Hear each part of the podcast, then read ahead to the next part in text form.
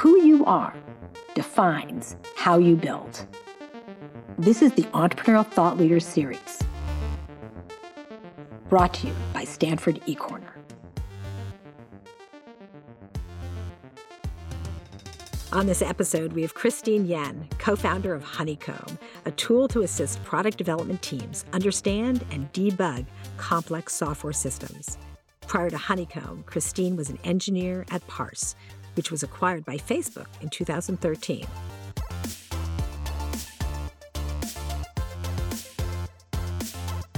So, Honeycomb is a tool for helping you understand your complex software systems.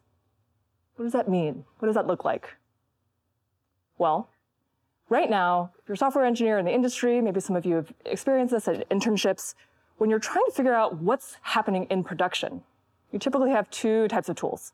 You have monitoring tools, which give you graphs, which give you dashboards, where you, you scroll through lots of things until you find maybe a graph that spikes in an interesting way, and then you can kind of look for other graphs that let you that spike in an interesting way. Or you have logging tools, which deal with kind of all the uh, text output from your normal uh, from your normal applications, and you go hunting for that needle in the haystack that will tell you what went wrong.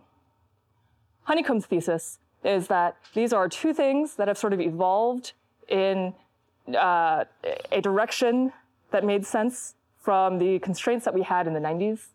We had, when you had grep, when you had counters, when we were like, all right, well, you know, CPU and memory are very, very uh, expensive, so we're going to do everything very cheaply.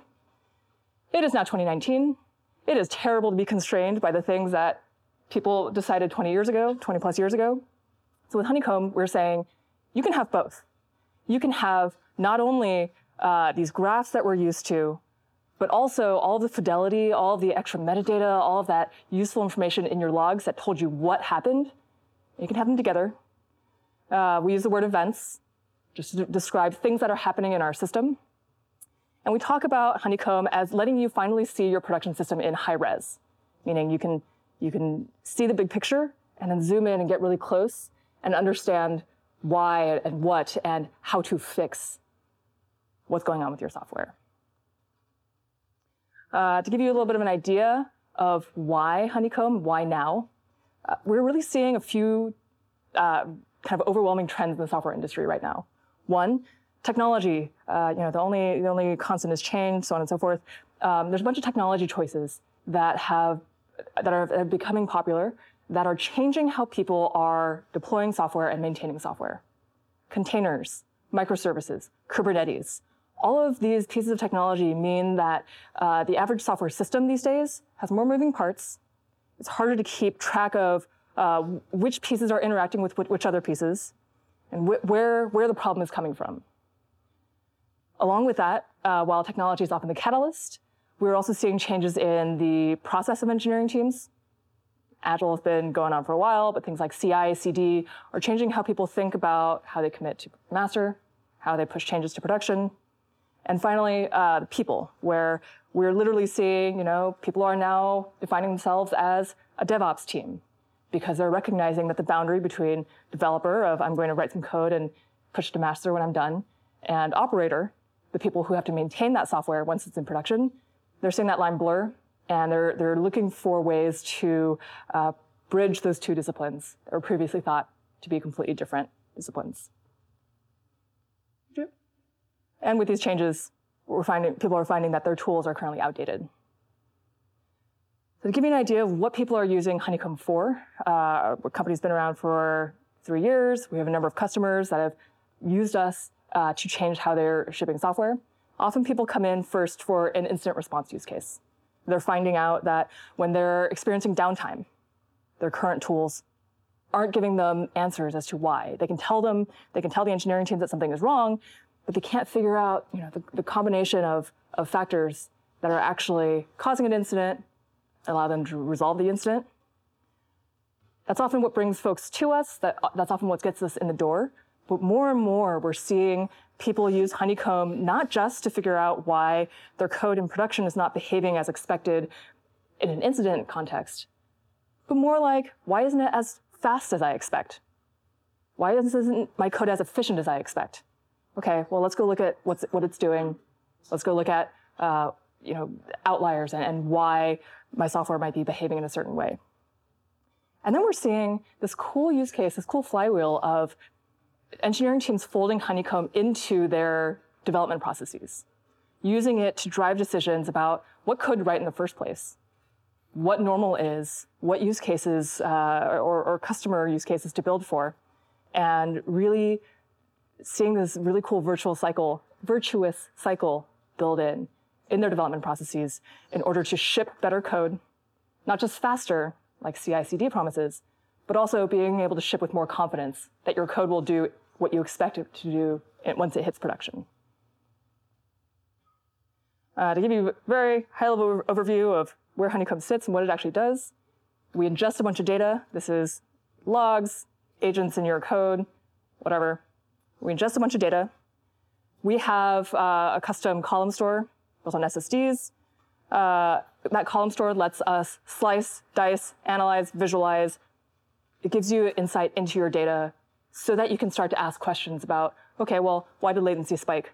Oh, well, which endpoint did it spike for? Which customer did it spike for? Is there some strange, uh, you know, is, is it being impacted by one of my Mongo instances rather than the entire cluster? Uh, and this, I have included a video which may or may not work of just what honeycomb looks like. And it seems like it is. Great. Uh, ignore the audio. Um, but what this is showing is it's showing us a graph, being able to slice and dice by customer ID in this case. As a platform, you may have heterogeneous workloads that you care about differentiating between. Uh, we believe in tools that don't just tell you the answer, but help point you in the right direction. And what we've done here is the user has said, oh, this artifact is weird. Tell me what's special about it. And we've gone through and we've done some statistical analysis to say, hey, that user ID, there's one user that pops out in that highlighted section. And again, as your understanding of what's happening in production and why evolves, you can go in, click through, find a trace of a single execution, get down to this level of detail that really helps me understand what my code is doing. And then I can continue that, I can continue that cycle. I can take what I've learned here, feed it back into this higher level question of why is my code not behaving the way I expect? Uh, this is a recycled deck. Our customers love us. Um, and to give you an idea of uh, where, how far, how far we are, what we've been working on, uh, Honeycomb has been in existence since the very beginning of 2016. First year, we really spent building out our prototype and establishing the market. And this is something that lots of entrepreneurship classes will not will tell you not to do. Um, but what we really saw is when we looked at the market, people wanted log tools or they wanted monitoring tools because that's what they were used to looking for. So we started talking about, hey, observability is this thing that isn't really captured by what your tools currently allow. Observability is about asking new questions of your systems, as well as the processes and, and uh, culture that supports it. 2017 and 2018 has been taking that prototype, these ideas, this excitement, uh, really starting to land, uh, turn our kind of early adopters into customers, seeing traction, learning lots of lessons about uh, GTM, especially as a developer tool in a B2B market. And uh, right now we're, we're in the stage where we're really trying to uh, feel like we've really grown up, kind of out of our awkward teenage phase into our young adult phase of we know what we we know what we're doing, we know what our value prop is, we know who we're talking to, and now we just got to now we just have to show that it's repeatable and um, go out there and kill it. So that's where we are. Uh, thank you for uh, listening to the context, and now we can. Yeah, thank you so much, Christine. Great. Thanks for agreeing to do a little bit of interview session with the group. Uh, we're going to leave this. Fantastic intro. Um, before I kind of get into some of the formal questions, you and I were having a little bit of a chat before you were talking today, and I was sharing with you um, about where I started off on a technical track and uh, ended up moving into a product management track. But you and I actually talked a little bit about that. You were heavy on the technical side. Lots of students that I interact with, uh, one of the top questions that they ask is, do I stay on a technical track? Mm. Do I go on a product track? Should I do both? When would I do both? But you've had a really interesting perspective on that. I thought that'd be a great way to open up. Awesome. Uh, to give you an idea, uh, I had a CS degree. I have been a software engineer. I identify as a software engineer. I've been working for about 10 years. Um, for the last, I would say for the last two years, what I've primarily been doing is not software engineering. But all of that software engineering experience has really helped me understand the problem domain uh, in the the folks that we're working with, right? It lets me go to customers and really understand their problems, understand uh, what their software development practices might be like, because I've seen, so, I've been a professional software engineer in enough different environments that I can start to, uh, you know, understand what is normal and what is not. And it, it really helps, it has really helped me build up, um, when working with customers, an understanding of the right phrases to pull on. Mm. Right? If you're doing customer development, you're talking to a customer, they're telling you about their problems. Um, there's certain phrases that I'm much better at, at being like, oh, tell me more about that that a salesperson or someone who's less familiar with software might not be able to. Got it. Very cool. Um, so one of the main, the top reason why startups fail is because of lack of product market fit. And uh, that's the most difficult thing to figure out. You think you've identified an unmet need in the marketplace, and it turns out wasn't really a problem in the marketplace, or there was other competitors in the space, or you saw the need differently. So um, last time I checked, I think you guys raised over $15 million. You're generating revenue. But tell me a little bit about where this idea came from and how you sort of took it from this initial seed of an idea and got it to a company that's now generating revenue and has done really well in raising some, some capital. Awesome. Uh, Honeycomb started because I was uh, started from myself and my co-founder Charity working together at a company called Parse, which got bought by Facebook. And um, at Parse, we were dealing with tons of unmitigated chaos. It was, we were a platform uh, that allowed mobile developers to basically include a black box and suddenly get all the benefits of having servers and databases and everything. Um, and it meant that it was great for our users. They loved us. We had to deal with their chaos. And we had to deal with, oh gosh, this shared resource is being slammed. Who is it being slammed by? Why? Who else is it impacting? How can we put a band-aid on it so everyone else's service is un- undamaged? Um, and this, this, this question of what's happening, why, uh, let's, let's, tease it apart and isolate, isolate the, the, the, problems that I talked about in that demo. That's exactly what Charity and I and the other folks on the Parse team were doing day to day. We got by, bought by Facebook. Um, one of the things that happens when big companies buy little companies is they kind of pat you on the head and they're like, oh, you're so cute. Here are the big kid toys. Um, and with Facebook, most of them were garbage for our use case. Great for Facebook's use cases, not for ours. But one of them stood out it was called Scuba, and it let us really quickly slice, dice, understand our system in a way that changed how we built, how we, how we uh, maintained our software, how we built our software moving forward. Um, and I think for us, really the impetus behind this was thinking about going back out there, away from Facebook, the largest software industry, and not having this tool at our fingertips. Because we'd spent we, you know, we, we had our battle scars from trying to solve these sorts of problems with traditional monitoring tools, traditional logging tools. Um, and it was just so painful. We were like, this, this must exist. Yeah. I think the thing that we, uh, the thing that becomes easy to discount when um, a startup idea comes out of that environment is how, uh, how much easier it is to push adoption inside an organization versus outside. Right? Facebook has the luxury of saying, ah, well, new engineer, here are the tools you're going to use. This is why th- these are the trade-offs, and these are the only tools you get to choose from. Uh, a little different out here in the real world, um, but it's been a lot of fun kind of being, it's been a lot of fun being able to start off with that conviction of we know that this is the right problem to solve, that this is the right approach because we've lived it and we, we ourselves are true believers.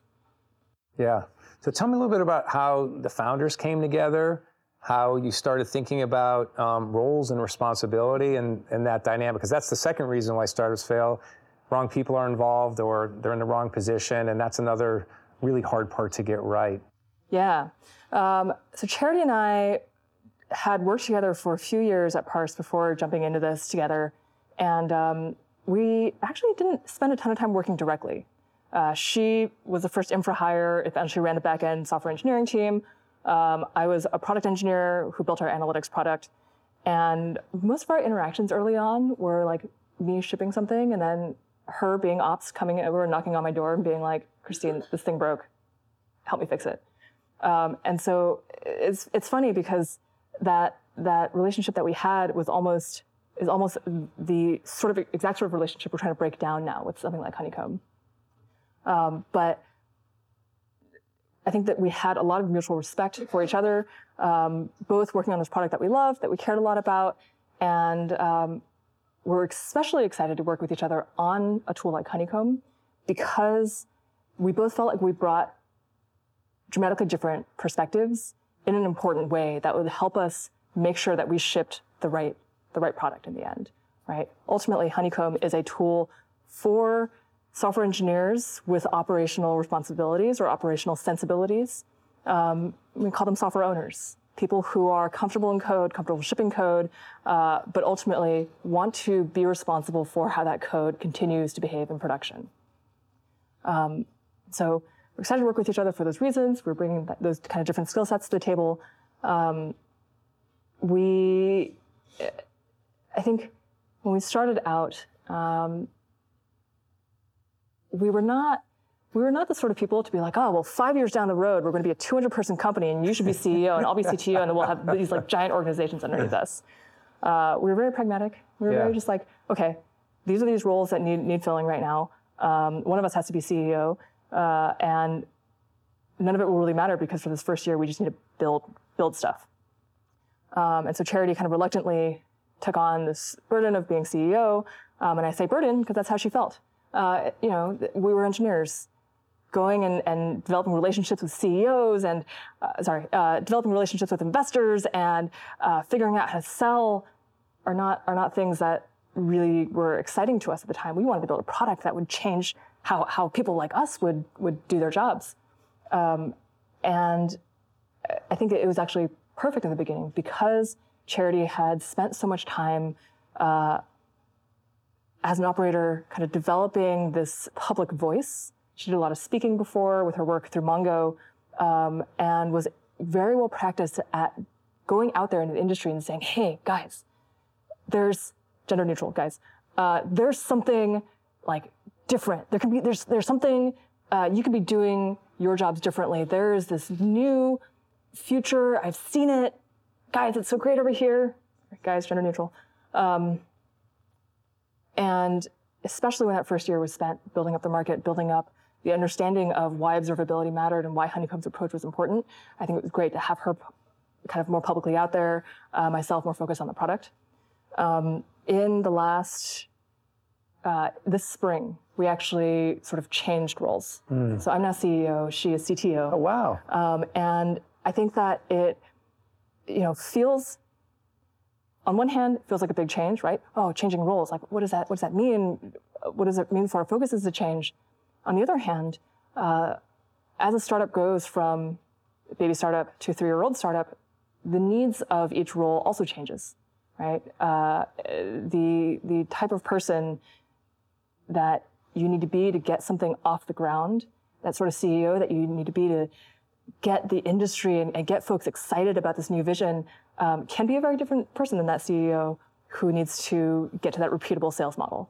And so I think uh, because we started off with this very strong um, base of trust between the two of us and understanding of each other's strengths and skills, we have been able to both do what is best for the company. Yeah, yeah. So just following to that, because I'm really fascinated with that dynamic and how uh, did conflict resolution and, and, disagreements, did that just sort of happen naturally? Did that take some work? And the other, the part two of that question is, and I've talked a lot about Generation Z and millennials, how incredibly self-aware they are, but that's, that, that's an incredibly rare insight to have the kind of self-awareness to focus on what the needs of the company are and be able to literally adapt and take on a different role. So did where'd that level of self-awareness come from? And just the dynamic of how this you know how the magic of getting this chemistry right? Charity is pretty exceptional. Yeah. Um, and she had been a manager for many years um, at parson before uh, and so i all credit for that self-awareness i think really goes to her yeah very cool that's awesome okay third reason why startups fail they uh, run out of money and can't raise money so of the universe of early stage companies in the world. Um, the last stat that I looked at, maybe 10%, if they're lucky, get a meeting with an institutional investor. And then of that, maybe 10% of that actually gets a term sheet and gets funded. So, you know, raising money at, at the level that you guys have done. So, how, walk me through a little bit how you were overcome that challenge. So, my guess was people weren't lining up trying to throw money at you guys, and how you were able to get the company capitalized to um, Funny do all the great things like you're that. doing. Yeah. Uh, this is another point in favor of working at an existing company for a while uh, before jumping into a startup. Um, because Charity and I had done our time, worked at a number of different companies, because Charity had, for the last, I think, two years that she'd spent at Parse, really invested in going, doing the conference circuit and talking about Mongo and becoming sort of a, a domain expert in uh, Mongo reliability engineering. Uh, she she was sort of more of a known quantity.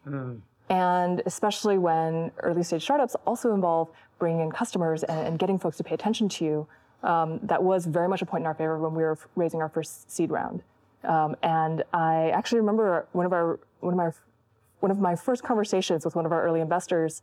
Um, he was sort of a casual acquaintance, and I was like, "Hey, wanted to catch up. Uh, how's it going?" He's like, "Oh, I'm so glad you reached out. I heard Charity Majors left Facebook. Do you know what she's doing next?" Uh, and I was able to just sit back and kind of crack up because I was like, "Oh, well, I'm glad you asked. We're working together on a startup. I hear you have money." Um, I think since then it has, uh, you know, it only it only gets harder once they uh, expect you to have more results to show at each step of the way. Seed funding, I think, is a really important institution, uh, but uh, they're at that point they're betting on you. They're betting on your potential. They're betting on your idea and how excited they are about the market. And a lot of these uh, difficult to quantify things. Um, and one thing that uh, it's certainly true, and that we have been able to experience ourselves is, okay, well, two rounds down the road, what do you have to show for it? Yeah. Uh, and it's it's a very different conversation. Yeah, awesome, cool. Um, one of the more challenging, so getting the product right, figuring out product market fit, super challenging. Getting the right people on board and in the right positions is really hard, and getting the company uh, capitalized. The other part that also is, is incredibly difficult to figure out is your go-to-market strategy. So I'm wondering um, who your customers are, how the market segments, and how you've been able to um, uh, reach your market, how you figured all of that out, and we're able to start establishing value and generating revenue. This has been um, an incredible learning experience for us. so again, a couple engineers who knew that it's not as simple as you know if you build it they will come. Um, and certainly at parse we're coming out of this being like okay well we need to charge money first or else we will have to sell to facebook because we have no we don't have enough revenue coming in. Um, not a bad not a bad way to go. Uh, i think it has been fascinating. So we started off thinking well of course we're going to we've always priced per based on storage. Um, a lot of uh, other customers in the space will do things like price based on seat, price based on um, host, um, how many hosts you're currently monitoring. Um, and for various reasons, we felt like those were how, those were A, pricing models put in place by business people and not by engineers, um, and B, sort of a relic of how, again, systems worked in the past and how, reflection of how um, infrastructure looked in the past. So we've always priced based on storage. And we sort of started out with this thesis that people who have sufficiently complex infrastructures will need, have the budget and will have the need to pay for something, a tool that really helps them understand it. Um, and I think there has been a little bit of, uh, because of the lack of a really strong business voice early on, um, we did a lot of exploration and we had a lot of early success with folks who had been around the block, tried a bunch of tools, and got it. Who were like, "Hey, I hear you. You're saying like uh, Honeycomb is taking the right approach. I believe in this. I'm going to place a bet on you." Almost, almost like investors do with seed stage companies. Um, and I think the thing that we discounted in trying to repeat that is the role of navigating an organizational structure, finding your way to that buyer from a practitioner who might absolutely get it, but has no pull in their organization. Um, and so I would say that in 2018, especially the end of 2018, we've gotten a lot better at First, uh, finding kind of a pressure release valve for those practitioners who are very excited, but are never going to be able to justify a large deal. So, okay, we've released a self-serve tier. Uh, you can self-select into this. You don't have to talk to a salesperson, and you can just get up and going and on your way. At the same time, we've gotten a lot better at uh, understanding first identifying who our buyer is, what our entry point is, who to talk to, um, and second, not framing the value of Honeycomb in terms of our technical capabilities, but what it will enable their engineering team to do. Right? Mm. Very natural for engineers. Hey, remember, remember how you want to try to do this thing and you couldn't, um, and you're on call and, and, and your life sucked? We have the solution. That works really well for the person who's actually being woken up, not so much for the CTO or VP of engineering who's like, ah, on call. I remember when I was on call X years ago. Um, and so it, it has been uh, an education and a revelation in figuring out how to speak to that person, uh, as well as how to assemble the right team of folks to help us speak to that person. Because charity and my brains are, are wired precisely the wrong way constantly. So it's, it's this. Right unwiring, uh, constant unwiring that we have to do yeah. when speaking to buyers. That takes a lot of discipline. Yeah. That's fantastic. So as I look out into the audience, I see future entrepreneurs like yourself. What lessons um, would you share with them about your journey? Um, what have you really learned? top, you know, three things that you think would be important for a future entrepreneur. Uh, I'm going to give lessons to my my past self who probably would not have characterized herself as a future entrepreneur. So I'm assuming all of you, the fact that you're here, you are all already past this point. I'm going to say these lessons anyway because I can. Um, as a technical person, it was very easy for me to be like, oh, well, marketing, soft skills, sales, soft skills. I can figure this out. Um, and man, I wish I could go find my 18 year old self and like smack myself upside the head and then make myself go sit in a marketing class just to understand uh, how what, what playing pieces you have there, what levers you have, what, um, what, what people in a different role care about and how that boundary should work, right? Because yes, I'm technical. That's, that's a great advantage to have. But if you don't know, if you don't know what you are missing in these other roles, not only can you probably not do it yourself well right away, it also becomes much harder to find someone who can. Um, and building the right team, hiring, we've had a couple kind of hiring missteps along the way because we didn't know what what good looked like and what we were missing. Um, another lesson, I think, uh, I am. So you mentioned the the company I started when I was uh, 23 in 2011. Um, when I was 23, that startup was only ever myself and my co-founder.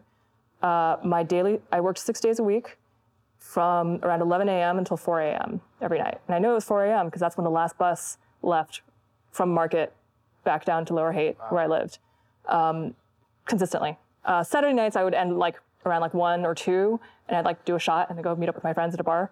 Um, there is a level of sustainability. Again, I'm hoping this is not news to any of you, um, but there there are things that you can you can do. Uh, that doesn't mean that you should, and probably means that you're not going to be your best self when you when you when you when you do them. Um, two of our first employees um, at Honeycomb were dads of toddlers, so they had to go home at five to put their kids to bed. They're not working before in the morning. you know, sometimes they would come back online yeah. um, and work on their own schedule, but it, it, I think with Honeycomb we were able to uh, set the expectation from the beginning, like we are hiring you, and in hiring you, we tr- we're extending the trust that you are going to uh, do your work sustainably and kind of police yourself, right? You are going to um, not burn yourself out. You're going to uh, be responsible and do all the things that like you should be doing. But well, I don't I don't want to be having to tell you to go home at, at 2 a.m. because it's been the fourth night in a row that you've been at work. Uh, and I think charity, honestly, this is easy for us to say, and charity and myself, again, probably have the most irregular, terrible schedules of everyone in the company.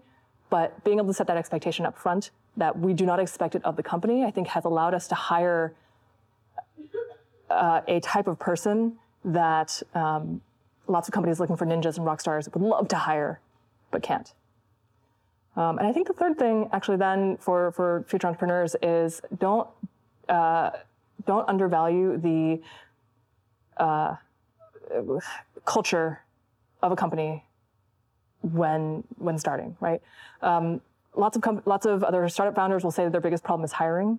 Um, with Honeycomb, granted, we're pretty lean right now, but we, uh, I'm lucky, we're lucky enough to say that uh, with the exception of good marketing people who can, who can market technical products, I, I believe the hardest role to hire for um, in the industry, we have been lucky enough to not really have had a problem with hiring because people come to us because they know that we respect our engineers, we respect our employees. There is um, a, a, an attitude of humility towards these other disciplines. You're not going to, you know, a salesperson isn't going to join Honeycomb and be, be like looked down on um, because we've gone through and learned all these lessons and, and been made humble by the rest of the industry. Um, and uh, that they're, you know, frankly, I think our engineering team, uh, I think our entire company is um, like half women. And that the, the, these sorts of things that you establish very early on, um, when it's two founders or two founders and two employees, and, and that n plus one problem, it establishing the right culture early and, and saying that you care about the things that you care about early really sets a tone for hiring far far down the road, farther than you can see. That's awesome, fantastic. Um, so, one of the um, in doing some research and looking into your background, talking a little bit last night, and just in this conversation here today, you strike me as as a polymath person, someone who um, is incredibly gifted, obviously incredibly bright, but can grasp and gain a lot of knowledge in a lot of different disciplines, and that's that's pretty rare. I worked with Elon Musk; he was able to do that. But one of the things that I think uh, is a testament to this ability, and I'm wondering if you could tell the audience a little bit about, you know, most folks can either be fantastic at B2B, or super fantastic at B2C. Like these are entirely different markets, entirely different needs. Um, the fact that you've been successful in both of those areas, uh, t- tell me a little bit about what you learned through that and how that skill came about and, and how you, you know, have this ability to be so successful in B2B and then also so successful in B2C? Uh, I, am gonna, I, I, would not say that, I would not characterize myself as successful in B2C. um, frankly, I think B2C is sort of a, a consumers just consumers are fickle and, and magical, and anyone who gets B2C is they see the future in a way that I don't. Um, I think what is what draws me to B2B, frankly, is the conviction that I understand the problem, uh, and that's that's the the power in being a developer, building developer tools. Um, I can immediately empathize. I can I, I can smell the, the, the I don't know if I can swear. Uh, I can smell the the the, uh, the, the pitfalls that I might that we might fall into. Um, a little bit better. And um, I think what I enjoy, and, and certainly, again, my personality rather than anything, is uh, with B2B, we have the, a little bit more of the time and luxury to really understand our customers, to really understand an account, understand what's special about their engineering team, about their practices, about the problems that face them, the problems that are unique to their business. Um, that's a lot of fun for me and really informs our product uh, informs how we think about you know reaching the next few the next end customers like them, and uh, I think I, I think helps them feel like Honeycomb is really one of their partners rather than just a vendor or a uh, you know some tool that they use. Okay, cool. What's critical, obviously, is recruiting and hiring really great talent. You're only as good as your talent. And tell me a little bit about what do you value more, pure raw engineering talent or domain expertise? And uh, how does you know how does your sort of recruiting process work, and um, how you reconcile those two to, to, those two items? This is a great question. Uh, I honestly would probably say uh, neither one is the most important for us when hiring. Raw engineering talent is important, um, but not the most important thing. Mm. I think we and we actually have some posts on our, our blog about our hiring process. Uh, we would much rather see, understand how someone thinks. And constructing technical interviews is a topic that I'm sure if you wanted to, you'd get a panel up here and take like three hours discussing the merits of. Um, but uh, there, there, there are so many dimensions of building software, shipping software as part of a team that whiteboard interviews simply don't capture. Uh, I will call out Stripe as another example of a really great company that does their engineering interviews in a slightly different way, where they accept that, uh, and we accept that software engineering is about it's about reading code, probably more than about writing code. It's about pairing with someone to talk through a problem. It's about understanding the architecture of the problem, and especially for us, for a product engineer, we want them to be thinking about what the experience is for the user. We're a small startup. We're allowed. We're right now we're still at a stage where we uh, are able to embrace people who aren't just you know give me a, give me a spec and I'll, I'll execute on it. We love people who can be given a technical problem, but make those trade-offs and make those decisions based on what they think the, the best user experience is. And um, so it's, you know, domain expertise is something that can be learned. Um, again, as a developer tool, you, we have the additional leg up of lots of people come in naturally with domain expertise because they've had to deal with production incidents on the job. Um, and raw engineering talent is something that engineering ladders can address and, and ideally is already happening on the job. But it's the, there's, there's an element of curiosity and openness and uh, kind of acceptance that you have different skill set than I do, but we can work together and pair and, and build something awesome. That, that is, I think, what gets us much more excited about an engineering candidate. Very cool.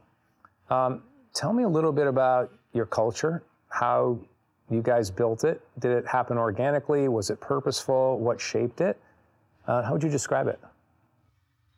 Uh, I would say it is fairly purposeful. So um, again, Charity and myself worked at Parse. Um, one of the things I think uh, became very clear to us was how, that Parse was very special to us because everyone who joined um, cared deeply about the problem domain and the way that we were addressing it. Uh, and there was a parse when parse, there was a point when parse was like 20 people and everyone had built an app on parse, uh, even the even the office manager. Like it, it was just cool, um, and that was something that was really special and was something that kind of had effortlessly come out of those founders. So when Charity and I started Honeycomb, we were very aware of how the things that we did, things that we signaled were important to us, would shape the culture moving forward um, and how uh, how easy it is to let something spin away with if you're not paying attention to it. So uh, again, model you know we started off being very conscious of visibly visibly and vocally rewarding the uh, behaviors that we wanted to support while you know very if we for example um, working late right charity and i worked late all the time but if if one of our engineers who we knew had a kid was working late, we'd be like, hey, you need to get home. Like, you know, there's no thanks for working late. I, I saw you, you know, tried really hard. There's no, you know, thanks for working at 11 p.m. on, on things the day before Thanksgiving. Yeah. None of that. Uh, it was very we were very conscious of those signals that we would send because even though we knew those first two hires really well, well, that next hire might might pick up those cues and and learn that oh, well, I'm expected to be here at 11 p.m. the day before Thanksgiving too. We think that's terrible. Um, and I think that that extended to, again, uh, work-life balance. That extended that extends to how we want engineers to work with each other um, in a very collaborative style rather than a like leave me alone style. Um, and I think that it's a we are constantly looking and and and seeing and course correcting. And we've been very lucky to hire um, to hire some some managers who are similarly very conscious and invested in uh, facilitating a culture of learning and curiosity to support the raw engineering talent that all of our engineers have. That's awesome. All right, we got one final question, then we'll open up for some Q and A. And I'm going to steal Tina Seelig's uh, my favorite question. Go back in time. You're having a conversation with your 20 year old self. What advice would you give that person? sleep more and have more fun. uh, I, you know, uh, Hallelujah. yeah. I uh, worked really hard in college. I don't regret it. Um, I'm sure I learned a lot, but like, you know, if I if my GPA was like a couple points, you know, tenths lower, um, would I have had some more fun? Probably. Would it have made a difference to where I am today? Probably not. Um, I think that in in life, in work, uh, it's constantly a game of prioritization, right?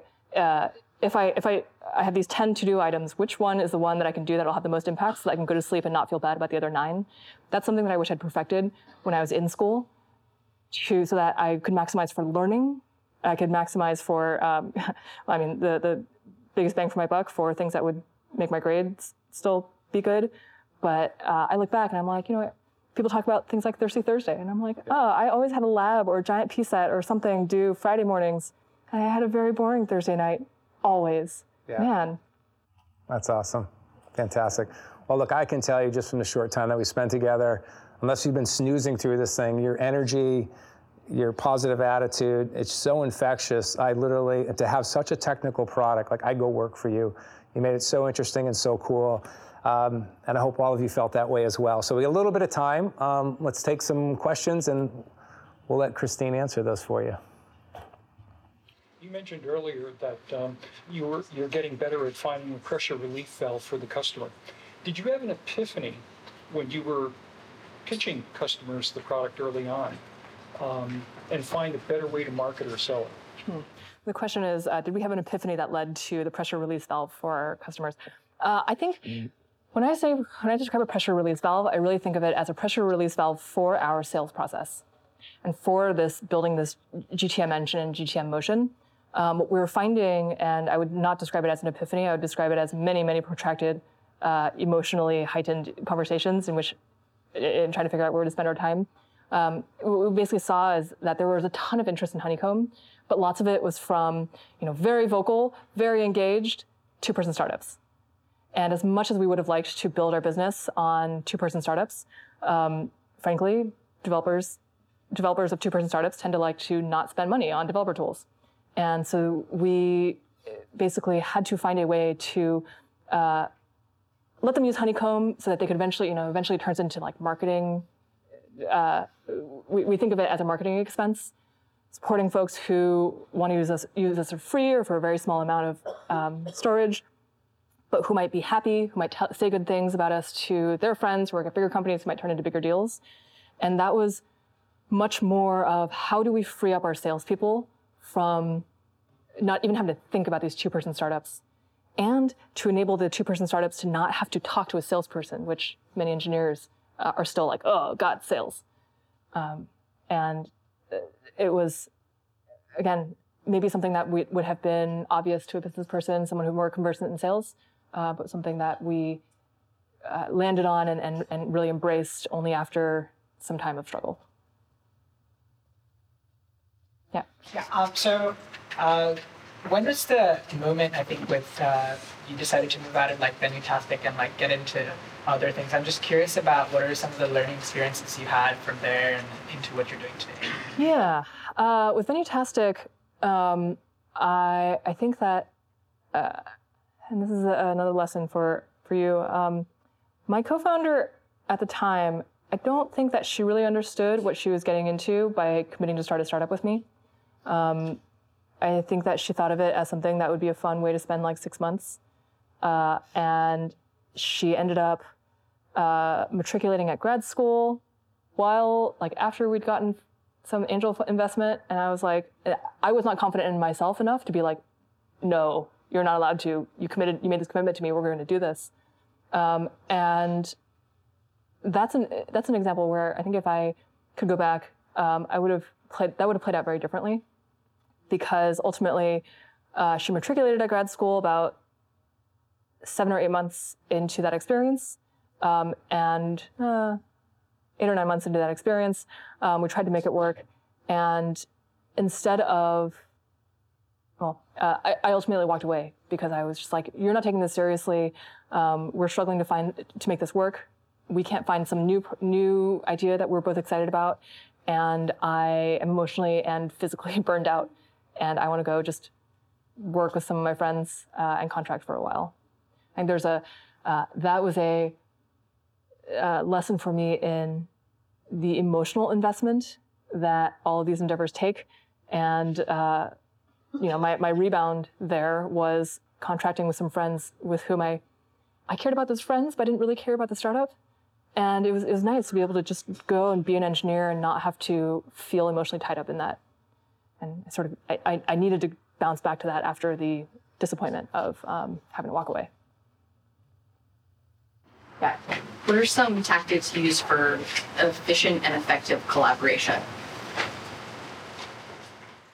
Efficient and effective collaboration. Uh, I think it is. Uh, I feel like I want to list out a bunch of tools that we use, but really the key to uh, I, I feel like the, the key to that is having the culture and the expectation that that's how we're going to interact, not any one tool, right? If you're if you're if you pull, I'm like going back and imagining some of my um, less collaborative coworkers in the past. Like if I'd pulled out a set of tools and been like, we're going to do this, I wouldn't have helped. Uh, it, it's all about the, uh, I think more like the ability to not take things personally when someone asks why, uh, and us both entering the conversation with an open and curious mindset rather than um, a set of tools, which is a non-answer. I apologize.